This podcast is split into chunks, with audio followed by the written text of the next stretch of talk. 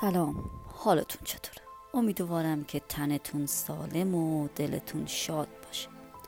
در این بخش از برنامه پرونده آسی که مربوط به ماجراهای جنایی بر پایه واقعیت هست امروز می‌خوام ماجرای مرموز زندگی پسری تهرانی رو که با جنازه شوگر مامیش اونم به مدت سه هفته در خونه مجردی زندگی کرد و تعریف کنم اما قبل از تعریف کامل ماجرا شما می‌تونید مانند همیشه جهت استفاده از خدمات حقوقی و بیمه برنامه پرونده آسی که در هر حوزه با وکلا و متخصصان و کارشناسان خبره همون بخش مسائل شما رو حل می‌کنه با شماره 0935 90 676 در واتس اپ در ارتباط باشید. خب بریم سر وقت ماجرای این پسر تهرانی. با شوگر مامیش. اواخر آذر ماه هست که ناپدید شدن زنی 49 ساله به نام فریبا به پلیس اعلام میشه. خانوادش مدعی بودن که اون برای خرید از خونه خارج شده و دیگه برنگشته. با اعلام شکایت خانواده فریبا تحقیقات از سوی کاراگاهان اداره چهارم پلیس آگاهی پایتخت آغاز میشه. در بررسی های انجام شده مشخص میشه که این زن میان سال آخرین بار با پسری جوان به نام اشکان دیده شده. با این احتمال که اشکان می‌تونه از سرنوشت فریبا با خبر بشه تحقیقات برای دستگیری این پسر ادامه پیدا می‌کنه و در نهایت اشکان که 25 سال بیشتر نداره یک شنبه 14 دی ماه بازداشت میشه. در تحقیقات اولیه اشکان مدعی میشه که من از سرنوشت فریبا اصلا خبری ندارم. اما فقط بعد از گذشت 24 ساعت هستش که رازی رو برملا می‌کنه و میگه یک سال قبل با فریبا در یک گروه تلگرامی آشنا شدم.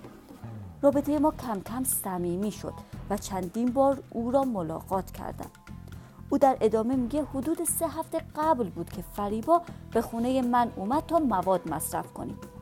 آن روز هم قرص هم مواد مصرف کردیم. که ناگهان حال فریبا بد شد. خیلی ترسیده بودم. نمی‌دونستم چی کار کنم و در همین حال متوجه شدم که فریبا دیگه نفس نمی‌کشه.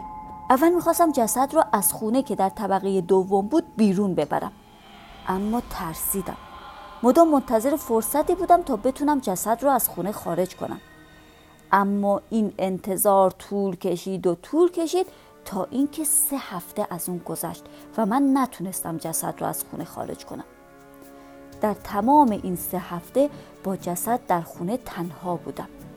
جسد رو داخل یک ساک مخصوص پتو قرار دادم و اون رو داخل کمد دیواری گذاشتم و قبل از اینکه فرصت کنم جسد رو منتقل کنم دستگیر شدم. با این اعترافات پسر جوان تیم جنایی به دستور بازپرس شعبه دوم دادسرای امور جنایی تهران راهی آپارتمان اشکان میشن. از جسد داخل کمد خبری نیست. اما در یکی از اتاقها با تعداد زیادی پتو روبرو میشن.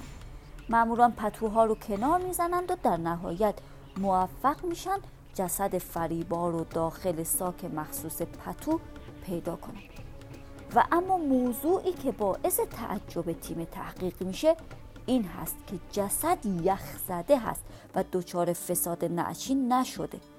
با اون که حدود سه هفته از مرگ این زن میان سال گذشته و در بررسی های اولیه متخصصان پزشکی قانونی با توجه به نبود فساد نعشی احتمال میدن که زمان کمی از مرگ گذشته باشه و از سوی جسد دچار یخزدگی شده بوده.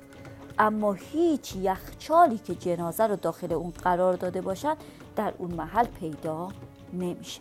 با اعترافات اشکان و به دستور باسپورس جسد زن میانسال برای مشخص شدن علت اصلی مرگ به پزشکی قانونی منتقل میشه. همچنین با انتقال متهم به اداره دهم پلیس آگاهی پایتخت تحقیقات در این رابطه همچنان ادامه داره. و اما شما مخاطبین خوب برنامه پرونده یاسی می‌تونید پیگیر این ماجرا با تکمیل شدن تحقیقات در همین بخش یعنی ماجراهای جنایی بر پایه واقعیت باشید. با ادامه بقیه داستان در برنامه پرونده یاسی همراه ما باشید. روزگار به کام موج آسا باشید.